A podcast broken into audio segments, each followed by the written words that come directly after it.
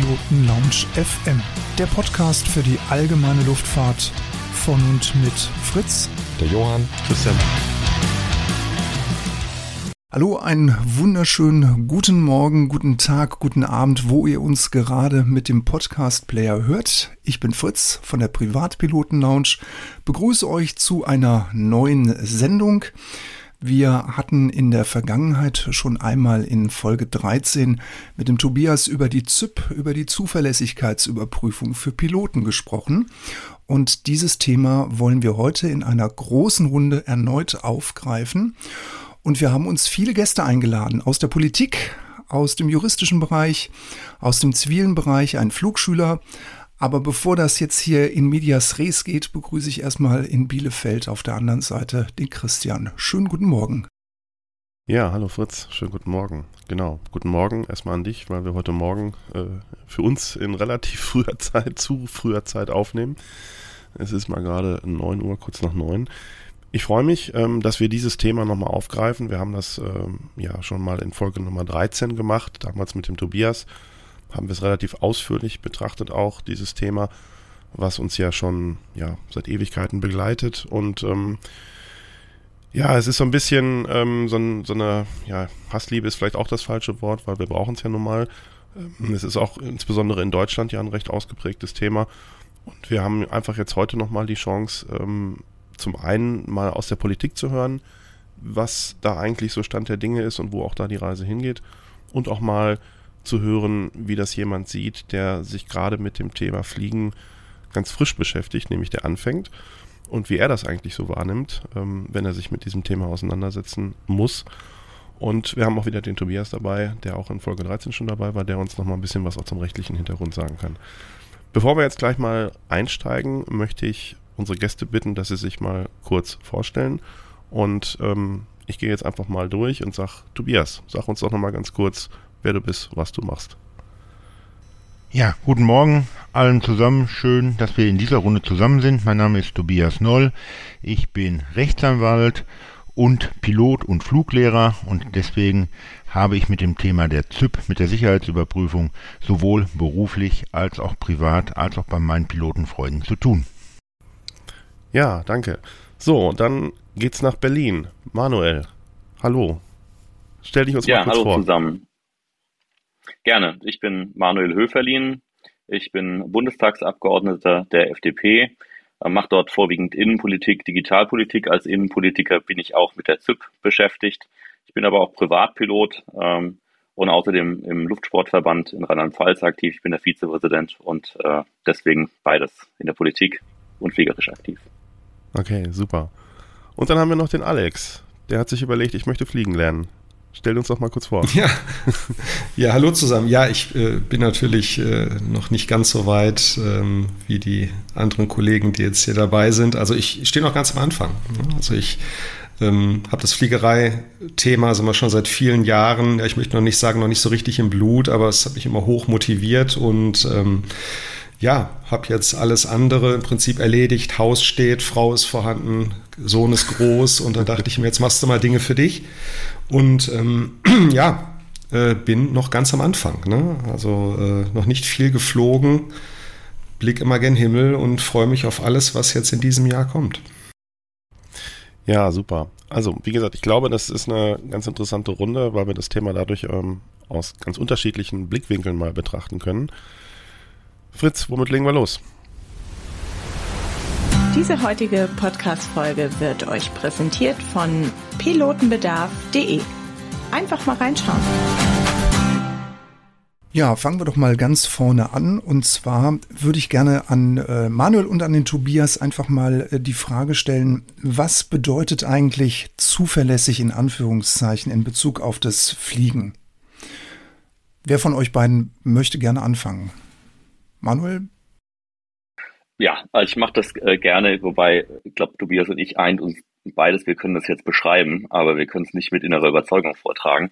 Ähm, äh, das, ja, die, ähm, die Zuverlässigkeitsüberprüfung ist im Prinzip eingeführt worden ähm, als Nachfolge der terroristischen Aktivitäten Anfang des Jahrhunderts. Ähm, und man hat gedacht, naja, so ein Pilot, der in so einem Flugzeug sitzt, der äh, könnte ja terroristische oder sonstige böse ähm, ja, Absichten haben. Und so ein Flugzeug sei ja auch eine Waffe potenziell. Und deswegen, wenn der von oben da irgendwas Böses vorhat, dann überprüfen wir ihn vorher und gucken, ob der denn zuverlässig ist. Und nur wenn er zuverlässig ist, dann darf er da hoch und fliegen. Und ähm, das hat man eingeführt in Deutschland. Das heißt, das gilt für Piloten in Deutschland, die in äh, Deutschland ihre Lizenz halten und sonst für niemanden. Und das ist jetzt schon gar nicht wertend gemeint, äh, weil das zeigt schon natürlich das Problem. Ja, das ist der, der, Gedanke gewesen und bis heute dreht sich die Diskussion darum, ob das ähm, ja, sinnvoll ist oder nicht. Tobias, es gibt dazu einen Artikel im Luftfahrtsicherheitsgesetz. Wir haben vorhin darüber kurz gesprochen. Inzwischen kannst du ihn träumen. Kannst du denjenigen, die nicht träumen können oder wollen, nochmal ganz kurz bitte erklären, was denn da drin steht in diesem Paragraph 7? Ja, gerne, Fritz. Äh, ich kann vielleicht noch einen Satz vorab schieben. Ich kann Manuel nur zustimmen. Das, was ich jetzt vortrage, ist eher referierende Tätigkeit und ist nicht meine innere Überzeugung. Die Bedenken, die Probleme werde ich ja vielleicht gleich am Ende dieser Sendung auch nochmal äußern dürfen. Ob man mit dem Luftsicherheitsgesetz irgendwas retten kann, mag man hinterher gleich mal diskutieren. Was steht drin? Du hast es schon gesagt, Paragraph 7 Luftsicherheitsgesetz ist der Dreh- und Angelpunkt und wenn wir da in den Absatz 1 gucken, steht da drin, zum Schutz vor Angriffen auf die Sicherheit des zivilen Luftverkehrs hat die Luftsicherheitsbehörde die Zuverlässigkeit folgender Personen zu überprüfen und dann kommt eine lange Aufzählung, welche Personen alle unter diese Zuverlässigkeitsüberprüfung fallen. Und dann gibt es den Absatz 1a im Luftsicherheitsgesetz. Und das ist eigentlich der Paragraph, der nachträglich ergänzend noch reingeschoben worden ist. Und der hat die ganze Situation nicht besser gemacht, sondern eindeutig verschlimmert, weil wir da Regelvermutungen haben, wann jemand als unzuverlässig gilt und ich darf einfach mal Paragraph 7 Absatz 1a Nummer 1 zitieren, der ist glaube ich selbstredend. Die Luftsicherheitsbehörde bewertet die Zuverlässigkeit der betroffenen Person aufgrund einer Gesamtwürdigung des Einzelfalles. In der Regel fehlt es an der erforderlichen Zuverlässigkeit, wenn die betroffene Person wegen einer vorsätzlichen Straftat zu einer Freiheitsstrafe, Jugendstrafe oder Geldstrafe von mindestens 60 Tagessätzen oder mindestens zweimal zu einer geringeren Geldstrafe verurteilt worden ist, wenn seit dem Eintritt der Rechtskraft der letzten Verurteilung fünf Jahre noch nicht verstrichen sind. Und wenn man da genau liest, stellt man fest, das muss mit dem Luftverkehr nichts zu tun haben. Das heißt also, ein Verstoß gegen Abgabe von Steuererklärung, also Steuerhinterziehung, wenn es denn dann strafbar ist, mit 70 Tagessätzen haben wir hier schon die Regelvermutung. Das nur mal zum Sinn und Unsinn dieser gesetzlichen Regelung. Genau, und das ist, glaube ich, auch ähm, neben der grundsätzlichen Tatsache, dass wir diesen Gesamtumstand hier in Deutschland haben, ähm, eben auch so ein bisschen das Problem hinten dran. Ähm, da haben wir ja auch in Folge 13 schon sehr ausführlich drüber gesprochen. Auch da nochmal der Verweis auf eben diese Folge, wo wir auch nochmal so ein bisschen beleuchtet haben, was für Auswirkungen bestimmtes Handeln haben kann, auch in Bezug eben auf diese Zuverlässigkeitsüberprüfung, wo man vielleicht überhaupt nicht primär dran denkt. Ne? Also wo einen das quasi von hinten wieder einholen kann. Da würde ich jetzt gerne mal die Frage an den Alexander in unserer Runde stellen, der jetzt gerade mit der ZIP frisch in Kontakt gekommen ist. Alex, du hast es eingangs gesagt, du bist Flugschüler. Natürlich für PPLA muss man eine ZIP beantragen. Ähm, und du bist ein bisschen in Spitzen gekommen, hast du mir im Telefonvorgespräch erzählt. Was, was war bei dir der ausschlaggebende Grund, dass du gesagt hast, oh hoppla, ja, äh, ich habe natürlich als Hörer auch Folge 13 gehört und ähm, da, da ist mir überhaupt erstmal nochmal in den Sinn gekommen, stimmt, so ein Dokument hast du schon mal kurz gesehen. Also ich habe natürlich ganz am Anfang, äh, als ich mich bei einer kommerziellen Flugschule ähm, bewerben wollte, erstmal so einen ganzen Schwung an Unterlagen bekommen.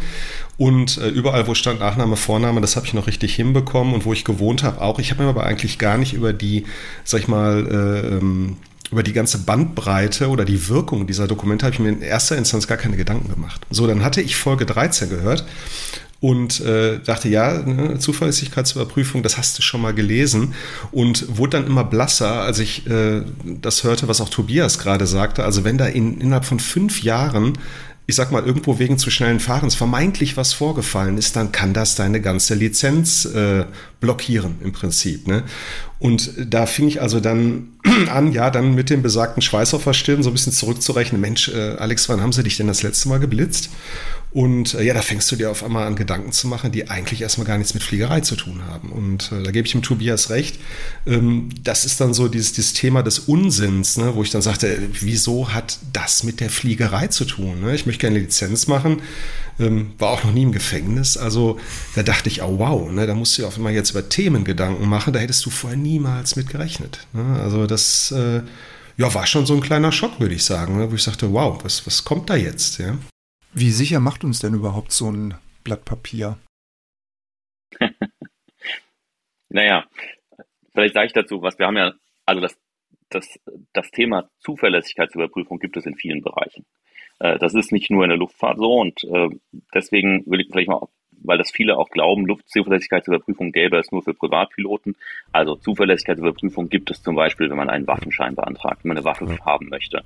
Die Jäger müssen die durchlaufen, weil sie mit einer gefährlichen Waffe durch die Gegend laufen. Ja, es gibt auch äh, Zuverlässigkeitsüberprüfungen für Personen, die in Sicherheitsbereichen arbeiten. Übrigens auch im Luftsicherheitsgesetz für Menschen, die in Sicherheitsbereichen am Flughafen arbeiten. Menschen, die ähm, vielleicht äh, in der Sicherheitskontrolle sind oder der, im Gepäckbereich, die die relevanten Bereiche dort betreten dürfen und ähm, ja, beruflich damit zu tun haben. Und ehrlich gesagt halte ich das für den Bereich auch äh, legitim weil wir wollen natürlich, dass Menschen, ähm, die beruflich den ganzen Tag äh, in solchen Bereichen arbeiten, wo wir alle ja nur kontrolliert reinkommen, vielleicht äh, mal hintergrundbeleuchtet sind.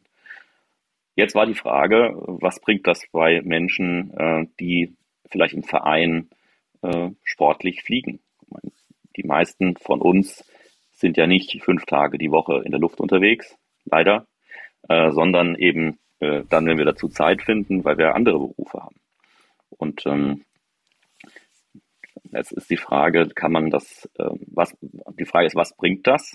Wenn man jetzt schaut, europaweit, wir haben eine europaweit einheitliche Lizenz, diese EASA-Lizenz für Privatpiloten. Und äh, der Zugang zu dieser Lizenz ist äh, europäisch harmonisiert. Heißt, wenn ich in Europa eine Lizenz halte, kann ich auch überall fliegen. Ähm, und die ist überall anerkannt. Und diese Frage ist eigentlich, wirft sofort auf, was ist denn in den anderen Ländern Europas? Und es gibt eben zum Beispiel genau. auf der europäischen Ebene eine Regulierung zur Luft, äh, zur Zuverlässigkeit. Es gibt eine Zuverlässigkeitsüberprüfung äh, in der europäischen äh, Regulierung, die allerdings ganz anders ausgestaltet ist. Ich sage mal, da kommen wir vielleicht später nochmal drüber, wenn das mal umgesetzt wird mit harmonisiert wird mit der deutschen Zuverlässigkeitsüberprüfung, kann das alles noch viel schlimmer werden, was wir haben. Ich sehe dann noch dunkle Wolken am Himmel. Äh, da gibt es nämlich zwei Stufen. Und wir überprüfen jeden Piloten, der hier eine Lizenz haben möchte oder eine hat, in regelmäßigen Abständen auf seine eigenen Kosten, weil man kann es ja nicht äh, nach der europäischen Harmonisierung ähm, sozusagen behördlicherseits auferlegen. Also der Pilot ist völlig frei, die, äh, das sage ich jetzt mal ironisch, der Pilot ist völlig frei, seine Zuverlässigkeitsüberprüfung zu beantragen oder nicht. Macht das nicht, kriegt er leider seine Lizenz nicht. Also ist natürlich dann doch ein Zwang durch die Hintertür. Ähm, wenn er der gleiche Pilot, das, ich wohne jetzt in Rheinland-Pfalz, in Straßburg macht, dort seine Lizenz äh, hält, französischer Privatpilot ist, ähm, ist das äh, nicht so. Dann kann er ohne Zuverlässigkeitsüberprüfung fliegen. Er kann auch genauso gut hier ähm, auf Plätzen sich bewegen. Er kann auch auf Flughäfen, auf internationalen Verkehrsflughäfen, wo er landen darf, in allen Bereichen durch die Gegend laufen. Das trifft übrigens auch für jeden kommerziellen Piloten zu, der aus irgendeinem Land der Welt kommt, in dem es keine Zuverlässigkeitsüberprüfungen gibt. Ähm, und deswegen halte ich äh, diese Regelung, zumindest wenn man es mal zur Sicherstellung der Sicherheit sieht, für ungeeignet. Also sie ist, ob sie verhältnismäßig ist, also ob sie überhaupt im Verhältnis zu den Maßnahmen steht, ist eine ganz andere Frage. Ich finde sie schon ungeeignet, äh, weil sie einfach nur dazu führt, dass jeder deutsche Pilot, der in Deutschland seine Lizenz hält, äh, überprüft wird und andere Piloten nicht. Es gibt aber keine Unterscheidung zwischen den Piloten, was sie dürfen, wo sie sich bewegen dürfen, wo sie drüber fliegen dürfen, wo sie rein dürfen. Und von daher macht es einen wesentlichen Unterschied, ob man eine Zuverlässigkeitsüberprüfung für einen Menschen fordert, der den ganzen Tag im Sicherheitsbereich eines Verkehrsflughafens arbeitet, oder ob man sie für nur deutsche Piloten fordert, die sonst nicht unterschieden werden zu Piloten aus anderen Teilen der Welt, die genau das Gleiche dürfen. Und deswegen glaube ich, ist sie ungeeignet, um das Ziel zu erreichen. Ich kann mich da dem Manuel in den wesentlichsten Punkten anschließen. Auch ich glaube, dass die Sicherheitsüberprüfung von Privatpiloten die Sicherheit nicht erhöht. Wenn wir uns jetzt mal die ganz schrecklichen Beispiele tagesaktuell angucken mit den äh, tödlichen Schüssen auf die Polizeibeamten, da merken wir ja im Grunde genommen das Gleiche. Jäger werden überprüft, völlig zu Recht. Auch dass Piloten ein Stück weit überprüft werden, finde ich, ist durchaus sinnvoll und macht Sinn, da soll auch nicht jeder rumfliegen. Aber wenn jemand etwas Böses tun will, dann beantragt er nicht vorher erst einen Jagdschein, um dann jemanden umbringen zu dürfen. Und er beantragt auch im Zweifel nicht erst eine ZIP und einen Pilotenschein, um dann dieses Flugzeug als Waffe einsetzen zu können. Das heißt also, dieses Gefühl oder dieser Wunsch, Sicherheit zu bekommen, staatlich reguliert, den kann ich nachvollziehen. Wenn man sich aber das Praktische anguckt, derjenige, der was Böses tun will, tut es und dann verstößt er notfalls auch gegen die ZIP und wirklich ein Flugzeug klauen oder ähnliches tun. Von daher ist das, glaube ich, eher gefühlte Sicherheit als tatsächlich gebrachte Sicherheit. Ja, es ist an der Stelle, glaube ich, einfach ein ein Stück weit bürokratischer Vorgang, der dann, der da irgendwo als Stempel mit draufgedrückt wird, so nach dem Motto, ähm, okay, das gehört halt dazu, das machen wir jetzt einfach mal und damit wurde irgend, irgendwas Genüge getan, glaube ich. Und ähm, ich sehe das genauso wie du, Tobias. Ähm, niemand wird sich von bestimmten Plänen abbringen lassen durch, durch diesen Akt, ja, also durch diesen vermeintlichen bürokratischen Akt. Und äh, die Frage ist ja zum Beispiel auch, wir hatten gerade schon mal kurz drüber gesprochen, über den ähm, Ausblick in die Welt oder auch Europa. Das heißt, dass ähm, eben ähm, Leute in Sicherheitsbereichen rumlaufen können, die überhaupt nicht unseren Regularien äh, unterliegen. Ähm, aber so weit braucht man gar nicht gehen. Also selbst bei uns im eigenen Land ist es ja so, dass wenn ich zum Beispiel äh, nur elf fliegen will, ähm, soweit ich weiß, eben diese, diese ganzen äh, Dinge eben nicht über mich ergehen lassen muss und habe dann ebenfalls in vielen Bereichen eben Zugang. Und äh, da fängt es ja schon an. Also das heißt, selbst bei uns im, im Gesamtsystem ist es ja schon nicht konsistent. Oder Manuel? Ja, also wie gesagt, nochmal, ich ähm, halte die Überprüfung grundsätzlich äh, für gerechtfertigt, aber hier erreichen sie ihr Ziel nicht. Dass man jetzt sagt, naja, derjenige, der terroristische Absichten hat, der wird sich eh nicht dran halten, das ist jetzt, finde ich, jetzt kein, zumindest mal politisch, kein wirklich gutes Argument, weil natürlich äh, bräuchte man dann überhaupt keine Strafrechtsnormen, weil die verbieten halt Dinge, die Leute brechen. Aber hier ist es halt so, dass es keine Unterscheidung gibt zwischen Piloten, die in Deutschland eine Lizenz halten und in anderen Ländern. Und du hast gerade ange angedeutet, wobei das natürlich gefährlich ist, mit dem Argument zu spielen, weil dann könnte äh, jemand aus den äh, entsprechenden Stellen im Innenministerium auf die Idee kommen, das auch auf die UL-Piloten auszuweiten. Weil oh Gott, natürlich, wenn ich wenn ich eine Katana fliege äh, und ich fliege eine 600 Kilo UL, dann ist ja. äh, der Unterschied, wenn man mal wirklich von einer Gefährdung in Anführungsstrichen ausgeht, äh, nicht besonders groß. Jetzt muss man aber auch sagen, es gibt auch, finde ich, politisch eine schlechte Berechtigung, äh, das vorzubringen. Es gibt nachweislich keinen Fall, äh, bei dem äh, terroristisch versucht wurde, von einem Privatflugzeug aus äh, irgendwas zu unternehmen. Mal ganz abgesehen davon äh, würde ich jetzt mal sagen, der, die Einschlagkraft, wenn man es mal so nennen darf, eines Tanklasters ist deutlich höher als die eines äh, einer Katana äh, DA20. Ja. Trotzdem fordern wir von Fahrern von Tanklastern keine Zuverlässigkeitsüberprüfung. Äh, also wenn man wenn man wirklich äh, da auch mal ein Gleichklang des Gefahrenpotenzials herstellen wollte, müsste man in vielen Lebensbereichen ähm, Zuverlässigkeitsüberprüfungen fordern. Und bei Berufskraftfahrern wäre das ja noch viel einfacher als bei Privatpiloten. Ähm, und trotzdem tun wir es nicht, weil wir eben auch irgendwann sagen, naja, also es gibt halt auch irgendwo noch äh, Dinge, die man nicht ausschließen kann, muss man ganz ehrlich sagen. Und ehrlich gesagt kann keiner von uns ausschließen, dass nicht irgendeiner auf die Idee kommt, äh, mit einem kleinen Flugzeug mal irgendwas anzustellen. Der wird sich dann halt wahrscheinlich keine deutsche Lizenz besorgen, sondern vielleicht eine aus einem anderen Land. Ja? Und ja. dann womöglich trotzdem in Deutschland ein Flugzeug chartern. Mhm. Erstens das, zweitens kann er das Flugzeug klauen, drittens kann er auch sein Auto nehmen und in die Menschenmasse rasen. Also die Möglichkeit, Unrecht zu tun, besteht immer. Natürlich brauchen wir Strafnormen, Unrecht bestrafen zu können, keine Frage. Und natürlich müssen wir uns über äh, Möglichkeiten Gedanken machen, wie man ein gewisses Gefahrenpotenzial senken kann. Aber nochmal zu den Paragraphen 7 Absatz 1a Nummer 1. Steuerhinterziehung 70 Tagessätze bin ich ungeeignet. Ob das jetzt die Gefahr erhöht, dass derjenige, weil er einmal Steuern hinterzogen hat, äh, irgendeine Straftat begeht und mit seiner Aquila in das nächste Hochhaus fliegt, weil er so frustriert ist, wage ich doch sehr zu bezweifeln.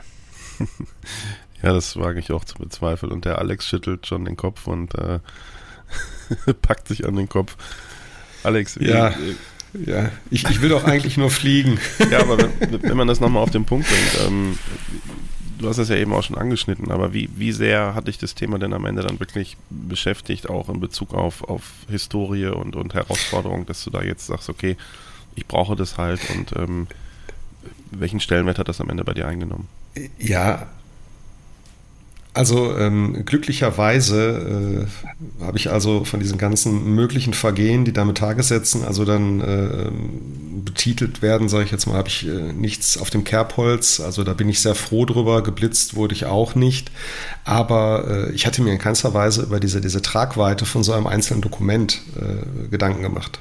Ne? Also also prinzipiell steht erstmal meiner Lizenz nichts im Wege. Das, das, äh, es, es, gab noch eine schöne kleine Anekdote, weil ähm, man, man, sollte so ein Dokument äh, herunterladen. Der Link, den gab es nicht mehr. Ich habe dann dort angerufen, ähm, mit einem jungen Herrn, einer jungen Dame gesprochen. Die sagten, ja, Sie müssen sich aber erst registrieren. Dann kriegte ich dann Rückruf, nee, brauchen Sie doch nicht. Äh, dieses Dokument, was ich digital heruntergeladen habe, sollte auf dem Postwege wieder zurück. Ähm, das hat man dann aber auch wieder revidiert und sagte, nee, nee, das können Sie dann doch per E-Mail schicken. Äh, das, das, das, das, war, äh, das war ganz lustig. Also ähm, gut, wer schon mal mit deutschen Ämtern zu tun gehabt hat, oder mit äh, Regierungseinrichtungen da, der, der kennt das vielleicht. Aber das, das war eine sehr schöne Anekdote, wie so da so das, das, das deutsche System funktioniert, was äh, so ein, ich nenne es mal Amtsakt betrifft. Ne? Also das, das war so ein bisschen wie 86. Ne? Ich habe auch das Gefühl, dass sie an diesem Dokument irgendwie seit, äh, ja okay, 2001 wird es dann gewesen sein, dass sie seitdem nichts geändert haben, aber das, äh, das war schon eine Nummer, ja. Also war, war nicht so leicht, äh, diese Information da an die richtige Stelle äh, zukommen zu lassen. Ja. Manuel, du hattest es eingangs angesprochen. Ähm, du wohnst in Rheinland-Pfalz. Dann gibt es äh, Leute, die sagen, okay, ich gehe eben nach Frankreich und dann erwerbe ich dort meine Lizenz zum Fliegen, weil da muss ich eben keine ZIP beantragen. Einige Regierungspräsidien oder sagen wir einfach der Behördenapparat droht bei Abwanderung ähm, in ein EU-Land, damit dass man äh, die Lizenz entzogen bekommt. Ähm, wie muss man solche Drohgebärden von den Ämtern einschätzen? Also das kann wahrscheinlich Tobias besser beantworten, aber ich würde sagen, das läuft ins Leere, weil wir haben eine EASA-Lizenz, die ist gültig in Europa und wer das gleiche Diskussion wie beim Medical, die hatten wir ja da auch schon mal. Haben auch äh, Kollegen, die fliegen wollten, ausgeflaggt, weil sie gesagt haben, sie äh, haben in anderen Ländern andere Medical-Regelungen. Äh, ich finde halt, wenn wir eine europäische harmonisierte Lizenz haben, dann spielt es, darf es keine Rolle spielen, äh, wo ich die Lizenz erwerbe und sie muss auch unter den gleichen Voraussetzungen überall erworben werden. Wir haben auch den gleichen Ausbildungsinhalt, wir fliegen in der gleichen Luft und betreten die gleichen Bereiche. Und es macht weder aus äh, medizinischen noch in dem Fall hier aus luftsicherheitstechnischen Gründen irgendeinen Sinn, äh, da Unterschiede zu machen, weil nachher die Rechte und die Pflichten exakt dieselben sind. Und das ist eine Frage äh, auch von Fairness, mal ganz von den rechtlichen Fragen abgesehen. Wer soll das denn verstehen? Und äh, ich, die Diskussion führen wir im politischen Raum. Ich bin ja hier auch ein bisschen, um zu berichten, äh, wie, wie, wir das, wie das geht. Man, wer sich damit beschäftigt hat, weiß, äh, wir, also wir, die FDP, haben jetzt, glaube ich, seit 2007 immer wieder versucht, die ZIP äh, schon bei der Entstehung sie zu verhindern, später auch immer wieder zu verändern und abzuschaffen. Auch ich habe schon mal, als wir in Regierungsverantwortung waren, versucht daran was zu machen. Wir rennen da immer wieder gegen Wände, weil alle anderen, inzwischen alle anderen, äh, das nicht wollen. Ähm, ich finde mit teilweise schrägen Argumenten. meine persönliche Meinung ist, am Ende liegt es einfach daran, dass keiner etwas abschaffen will und nachher passiert was und äh, dann war es diese Abschaffung, was natürlich objektiv betrachtet Unsinn ist. Ähm, aber in der medialen äh, Kakophonie, die manchmal herrscht, äh, genauso natürlich argumentiert würde. Äh, also ich kann mir ein, mhm. schon Zeitungen und Medien vorstellen, die natürlich in so einem Fall sofort sagen würden, schaut her, äh, das liegt nur daran, dass die ZIP in Deutschland abgeschafft wurde, dass der, der Manuel sich dafür äh, eingesetzt hat politisch. Ja, so ist es, ja, genau. Und aber so, so, so ist die Lage und ähm, ich glaube, es bringt nichts und ich glaube auch übrigens, dass Behörden das nicht äh, verbieten können. Äh, ich wüsste nicht, wie das rechtlich geht, aber Tobias kann das ja gerne vielleicht auch nochmal aus juristischer Sicht beleuchten. Also mir ist kein Fall bekannt, wo das funktioniert hat. Ich habe viele ZYP-Flüchtlinge, so nenne ich die hier immer spaßeshalber, in meinem Büro beim Ausflaggen beruflich begleitet. Äh, das hat gut funktioniert. Wir konnten damit den Wettlauf mit der ZYP-Behörde gewinnen und damit habe ich es geschafft, dem einen oder anderen trotz gewisser strafrechtlicher Probleme im unteren Bereich seine Lizenz zu erhalten. Also das hat ganz gut funktioniert. Vielleicht noch den letzten Gedanken von Manuel mal kurz aufgreifen. Das ist ja so ein bisschen unser Zeitgeist. Wir haben Angst vor allem und glauben dann, je höher wir die Vorschriften machen, je mehr Verbote, je mehr Überprüfungen, je mehr Regelungen wir einführen, desto eher kann man Sicherheit schaffen. Und immer wenn irgendwo irgendwas passiert, ist der Schrei ganz groß. Äh, ich kann mir jetzt schon vorstellen, dass wir auch über Waffen jetzt in vier Wochen wieder reden müssen oder reden werden. Müssen tun wir es nicht, aber reden werden und trotzdem werden wir individuelles Unrecht nicht verhindern können. Es wird immer wieder Menschen geben, die rechtsbrüchig werden, schlimmste Straftaten begehen, die dafür auch bestraft gehören. Äh, gar keine Frage, ich will hier nicht falsch verstanden werden. Aber dieser Traum, je mehr Vorschriften, desto sicherer wird, das wird vermutlich nicht funktionieren. Und wir müssen einfach endlich mal wieder den Gedanken der Freiheit, der individuellen Freiheit ernst nehmen. Das heißt nicht, dass er unbegrenzt sein soll, dass es gewisse Einschränkungen geben muss, gar keine Frage. Aber dieses Übertreiben und immer mehr, das macht wenig Sinn, aber da kann ich natürlich jeden Politiker verstehen, deswegen bin ich auch froh, dass ich keiner bin. Wenn dann was passiert, steht in der Bildzeitung, Manuel fordert Abschaffung der ZÜP und dann liegt da irgendein Toter auf der Straße, dies ist das Ergebnis, Rufzeichen. Und genau das ist das, was möglicherweise treibt. Mich treibt's nicht, ich bin Gott sei Dank nur Anwalt, ob das in der Zeitung steht oder nicht, wäre mir ziemlich egal. ja. Ja, ich glaube, das ist auch ähm, einfach so ein bisschen das Problem, das hast du auch halt gesagt, Tobias, auch so ein bisschen Zeitgeistproblematik. Ähm, du kriegst halt bei uns kaum irgendwas wieder zurückgedreht. Ne? Also Dinge, die einmal auf der Bahn sind, ähm, die werden wir nicht wieder los. Ich bin ja auch zum Beispiel ein Verfechter, dass jedes Gesetz ein Haltbarkeitsdatum kriegt ähm, und dann wieder auf die, auf, äh, ja, zur Diskussion steht neu. Ähm, weil es ist wirklich sehr, sehr schwierig, die Uhren da zurückzudrehen und ähm, ich erlebe das auch, äh, bin ja selber auch ein bisschen politisch tätig, auch hier auf kommunaler Ebene für die FDP und ähm, du, du, du siehst halt überall, wenn, wenn es um Entscheidungen geht, auch zum Beispiel jetzt mit, mit Corona, ähm, wir neigen immer dazu, natürlich Vollkasko zu machen und ähm, das ist ähm, irgendwann natürlich auch schwierig, weil, weil du dann aus diesem ganzen Gestrüpp nicht mehr rauskommst und äh, aber niemand hat halt äh, im Grunde ja, die äh, sagt dann, oder ich übernehme jetzt die Verantwortung, die Entscheidung zu treffen, dass wir eben ähm, einfach mal sagen, wir, wir machen es. Und äh, das findet man einfach auf allen Ebenen und das finden wir, glaube ich, auch halt im Bereich der ZIP halt natürlich. Ne? Also da, da will niemand die, die äh, Entscheidung übernehmen und dann im Zweifelsfall am Ende in Anführungsstrichen schuld sein. An der Stelle mal die Frage an den Alex. Ähm, was, was wird denn da von dir alles äh, gefragt? Schuhgröße, Sozialversicherungsnummer, Konfektionsgröße, was kommt denn da alles jetzt äh, in so einem Fragebogen vor? Weil bei mir ist es so, ich reiche das über den Arbeitgeber ein, das macht äh, bei mir die Firma und ich habe keine Ahnung, was die da abfragen. Ja, ich war ja äh, ganz am Anfang äh, auf der Suche erstmal nach diesem äh, Formular. Dann war auch genau das, das die erste Frage, ne, ob äh, ich das jetzt selber machen müsste oder wollen würde und das mein Arbeitgeber macht. Das habe ich erstmal gar nicht verstanden. Ähm, war aber dann, bin da schnell darauf gekommen, ach so, ja, okay, wenn ich jetzt bei, einer, äh, bei einem Flughafen zum Beispiel irgendwo auf dem Vorfeld unterwegs bin oder so, dann äh, wie bei dir, also mal Fritz, wenn ich irgendwo ne, luftfahrttechnisch beruflich aufgestellt bin, dann macht das der Arbeitgeber. Aber okay, ich als Privatpilot oder angehender Privatpilot bekam dann halt über ein paar Wege, die nicht einfach waren, dieses Dokument. Ja, und was ziemlich ausführlich dokumentiert werden musste, waren meine ähm, Wohnorte. Und, ja, also wo ich mich im Prinzip aufgehalten habe.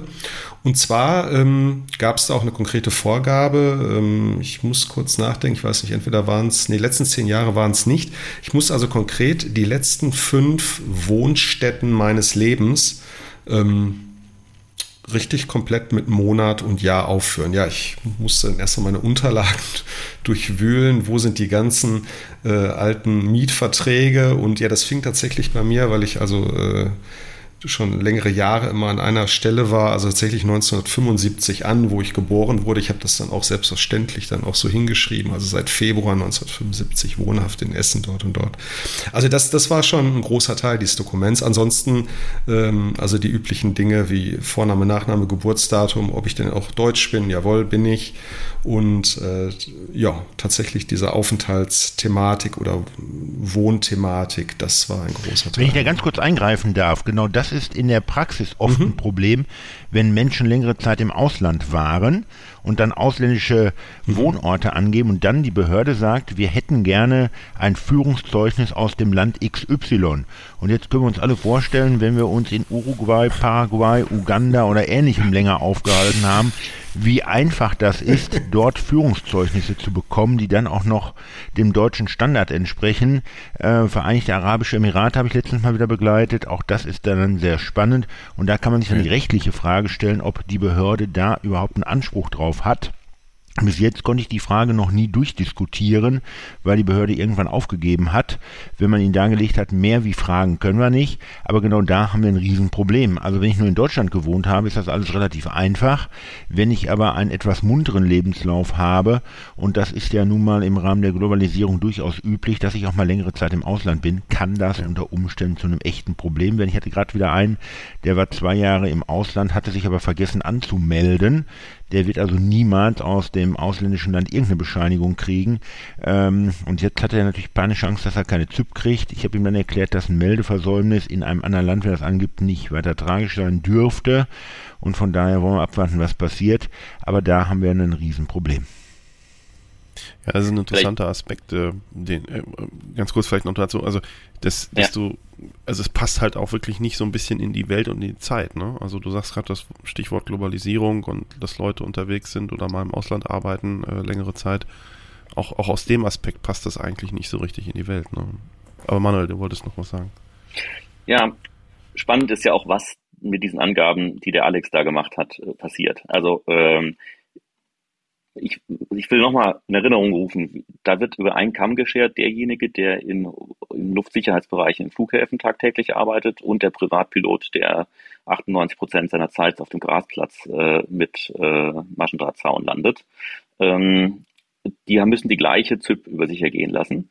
Und ich habe es gerade noch mal aufgemacht, Tobias, ich übernehme jetzt mal deine Rolle und zitiere aus dem Luftsicherheitsgesetz. Ja, diese Daten, die der Alex da angegeben hat, äh, werden benutzt, um die Identität der betroffenen Person zu überprüfen. Soweit finde ich das ja noch vielleicht in Ordnung. Ja, dann werden aber auch Anfragen durchgeführt beim Pol Polizeivollzugs, bei den Verfassungsschutzbehörden, der Länder, der Bundespolizei, dem Zollkriminalamt und so weiter erforderlich beim BKA, beim Verfassungsschutz, beim Nachrichtendienst, beim militärischen Abschirmdienst, beim Bundesbeauftragten für die Unterlagen der Stadtsicherheit, äh, für die Beurteilung, soweit sie dann für die Beurteilung zuverlässig sind Außerdem gibt es unbeschränkte Auskünfte aus dem Bundeszentralregister, aus dem Erziehungsregister und neu seit dem letzten Mal hinzugekommen, es wurde ja verschärft im Jahr 2000, aus dem zentralen staatsanwaltschaftlichen Verfahrensregister. Das ist ein Register, in dem laufende Verfahren abgebildet sind.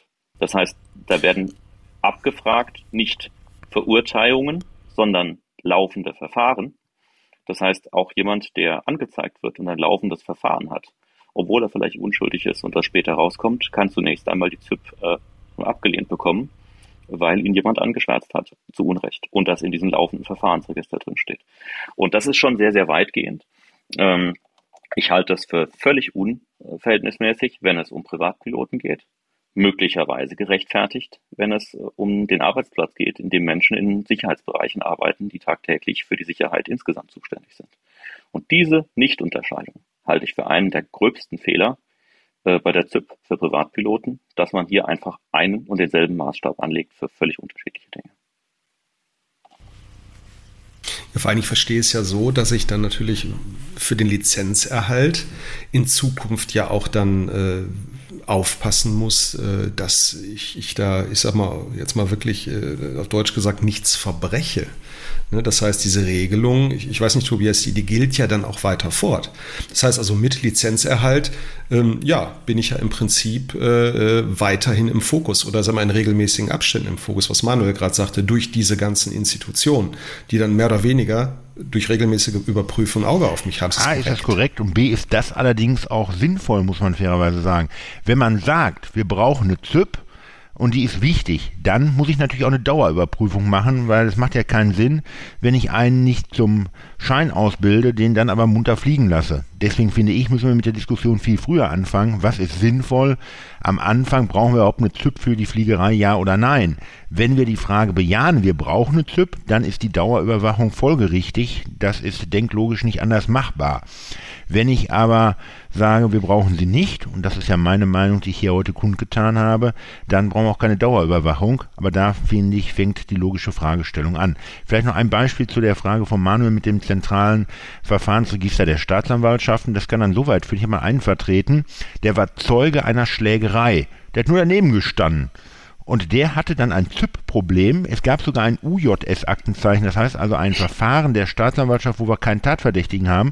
Das hat die Bezirksregierung aber erst nicht verstanden. Erst als ich ihr eine Kopie der Aktenordnung und der staatsanwaltschaftlichen Aktenzeichen geschickt habe. In dem Moment kam mir dann ein Schritt weiter, wie ich dann erklärt habe, was ein UJS-Aktenzeichen ist. Also von daher kommen da dann auch Probleme auf Menschen zu, die man sich eigentlich gar nicht vorstellen kann. Ja, das ist sehr spannend. Ja.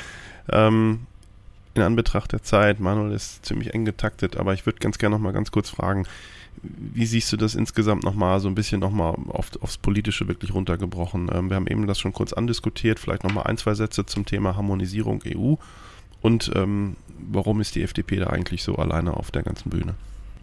Ich, also ich kann nicht beantworten, warum die FDP allein auf der Bühne ist. Ähm, ich kann nur mal erklären, also wir haben jetzt ja auseinandergenommen, wir sind uns ja ziemlich einer Meinung, warum das keinen Sinn macht, ähm, diese Zuverlässigkeitsüberprüfung durchzuführen.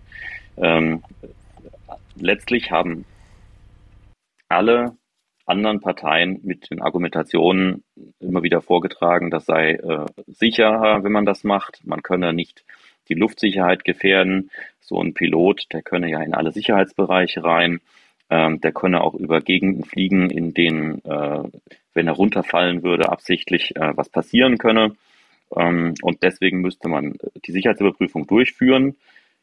Klammer auf, das kann eben auch jeder nicht überprüfte Pilot, wenn er woanders seinen Schein her hat. Deswegen äh, halte ich es für unsinnig. Ähm, auch alle also ich habe es mir ehrlich gesagt nicht so sehr gewundert bei den Kollegen der Union, die immer äh, im Bereich Innenpolitik immer doppelt auf Sicherheit gehen, äh, aber auch alle anderen, ähm, alle anderen Parteien äh, sind inzwischen äh, der Meinung, die Luftsicherheit müsse auch für die Privatpiloten mittels der Zuverlässigkeitsüberprüfung gelten. Äh, ich die nächste Frage, die du stellen würdest, Christian, ist ja, ja, wie läuft das denn weiter? Was machen wir denn da jetzt? Ja, ich nehme dir mal gerne vorweg. Ja. Äh, wir, wir wir sind ja nur jetzt in Regierungsverantwortung. Wir haben im Koalitionsvertrag keine Regelung dazu getroffen, weil es dazu erwartbar keine Einigung gab. Äh, ich kann also nicht ähm, versprechen und ich halte es auch nicht für möglich, dass wir in dieser Koalition da eine Änderung äh, herbeiführen in der Form, dass wir die ZIP abschaffen können, weil es dafür einfach keine Mehrheit gibt in der Koalition und was man nicht gemeinsam vereinbaren kann, wird einfach nicht stattfinden. Ehrlich gesagt erwarten wir das ja umgekehrt als FDP auch von den anderen.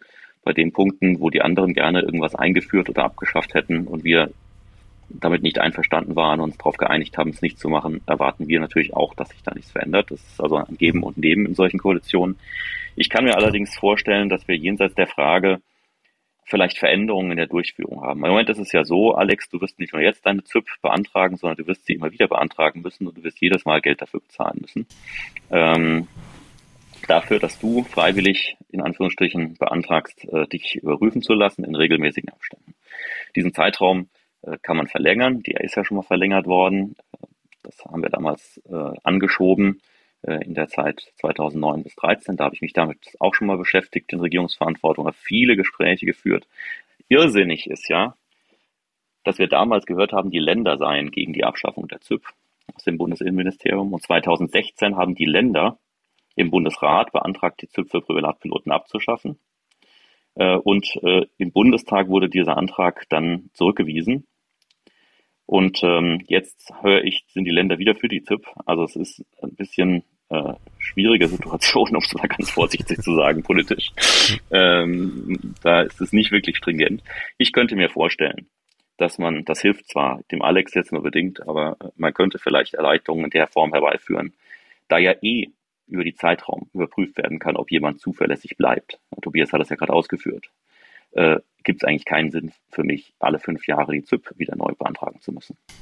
Ähm, ich, ich ich, ich, glaube, ich bin ja da, glaube so, sagen wir mal, noch auf der sicheren Seite. Ne? Also wir hatten ja gerade, oder, oder, Tobias, Tobias hat ja gerade kurz davon gesprochen, also wie verhält es sich denn, wenn du wirklich dann beruflich mal in einem anderen Land und, und wenn es was weiß ich, nur Frankreich ist, das muss ja noch nicht mal außereuropäisch sein, aber wie verhält es sich denn dann? Ne? Das, das bläst ja im Prinzip diese, diese Amtshandlung der Überprüfung äh, erstmal unnötig auf und, und vielleicht auch äh, hinderlich für dich in, in deinem Lizenzfortgang. Ne? Das ist ja, ich bin ja, also bei mir steht dann immer Essen, Essen, Essen, Essen, Essen.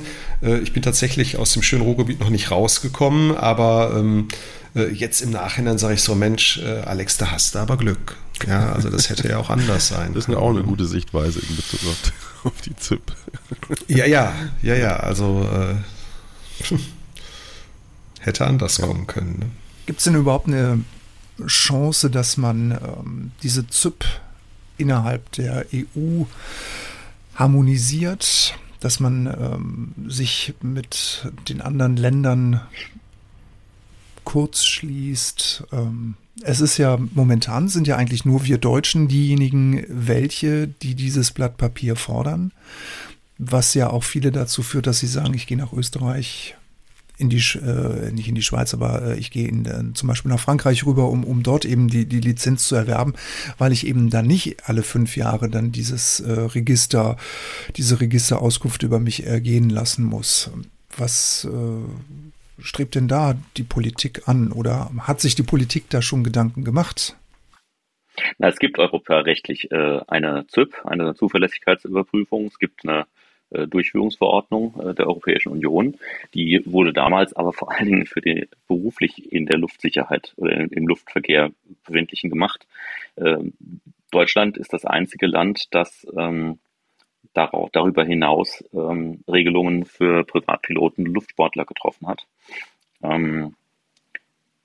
Laut der Durchführungsverordnung geht das. Man kann national das ausgestalten.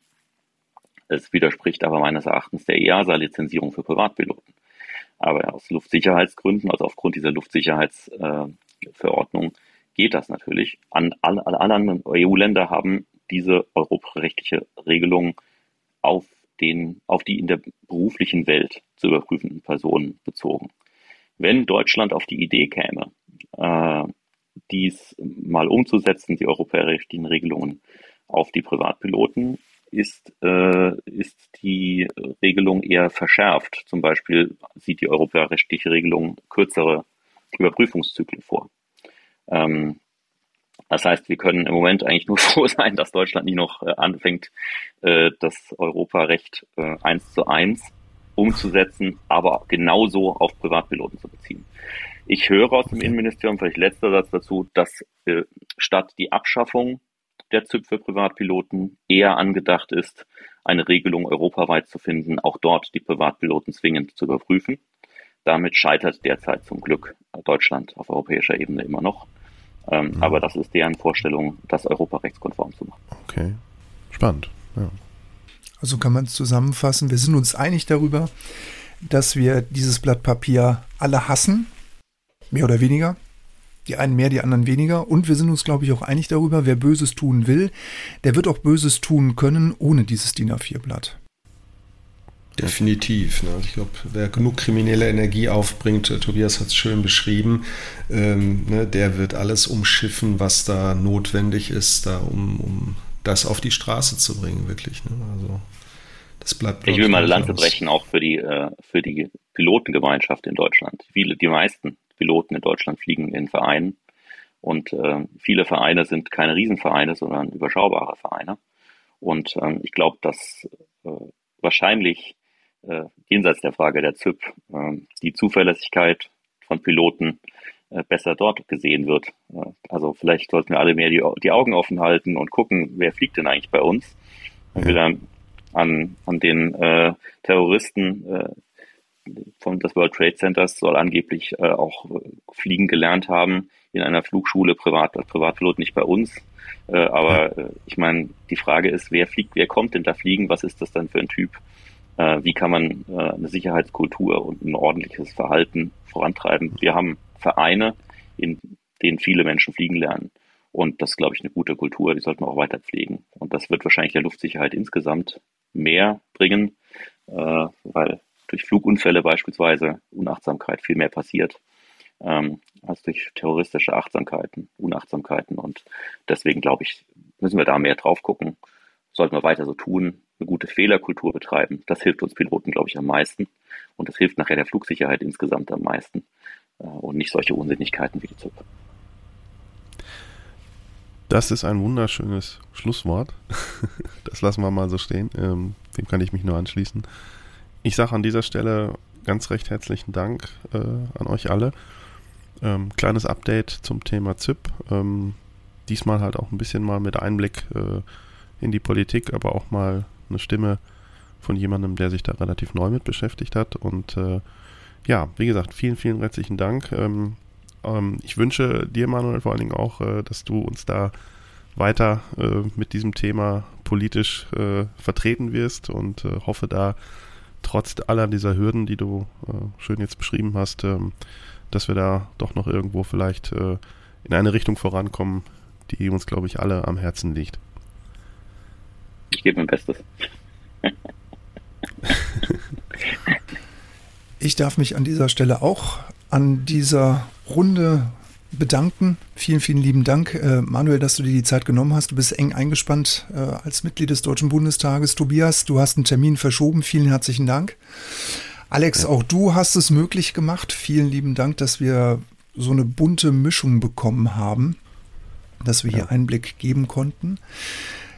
Alles Wichtige zur ZIP über die FDP, über den Tobias Noll gibt es natürlich unten in den Shownotes. Wer also jetzt einen äh, Rechtsanwalt für Strafrecht braucht, weil er irgendwie einen Strafzettel hat. Ähm, Tobias freut sich über neue Mandanten. Also ich bin mir sehr sicher, dass du dich freust, Tobias. Ne? Ich habe immer Kapazitäten frei. Hervorragend, ich freue mich. es gibt alles Wichtige natürlich bei uns in den Show Notes. Wir möchten auf unsere Hörerreise nochmal hinweisen vom 26. bis 29. Mai. Es wird natürlich auch äh, Notems von unserer Seite dazu geben. Wir sind auf Instagram vertreten. Bei Facebook haben wir eine Seite, da könnt ihr gerne mal gucken. Das ist die Privatpiloten Lounge. Und wir haben auch eine Afgaskasse. Äh, es wird immer mehr. Äh, die Zuschauer, äh, nicht die Zuschauer, die Zuhörerzahlen, die steigen bei uns und ähm, die kleinen Pakete reichen bei uns nicht mehr aus. Wir freuen uns über einen kleinen Euro-Zuschuss in der Afgaskasse von eurer Seite. Da würden wir uns riesig drüber freuen. Und ähm, ja, uns bleibt eigentlich nur noch zu wünschen, bleibt gesund, passt gut auf euch auf. Always many happy landings. Bis zum nächsten Mal, der Fritz. Und der Christian. Vielen Dank auch an euch alle da draußen und bis demnächst. Tschüss.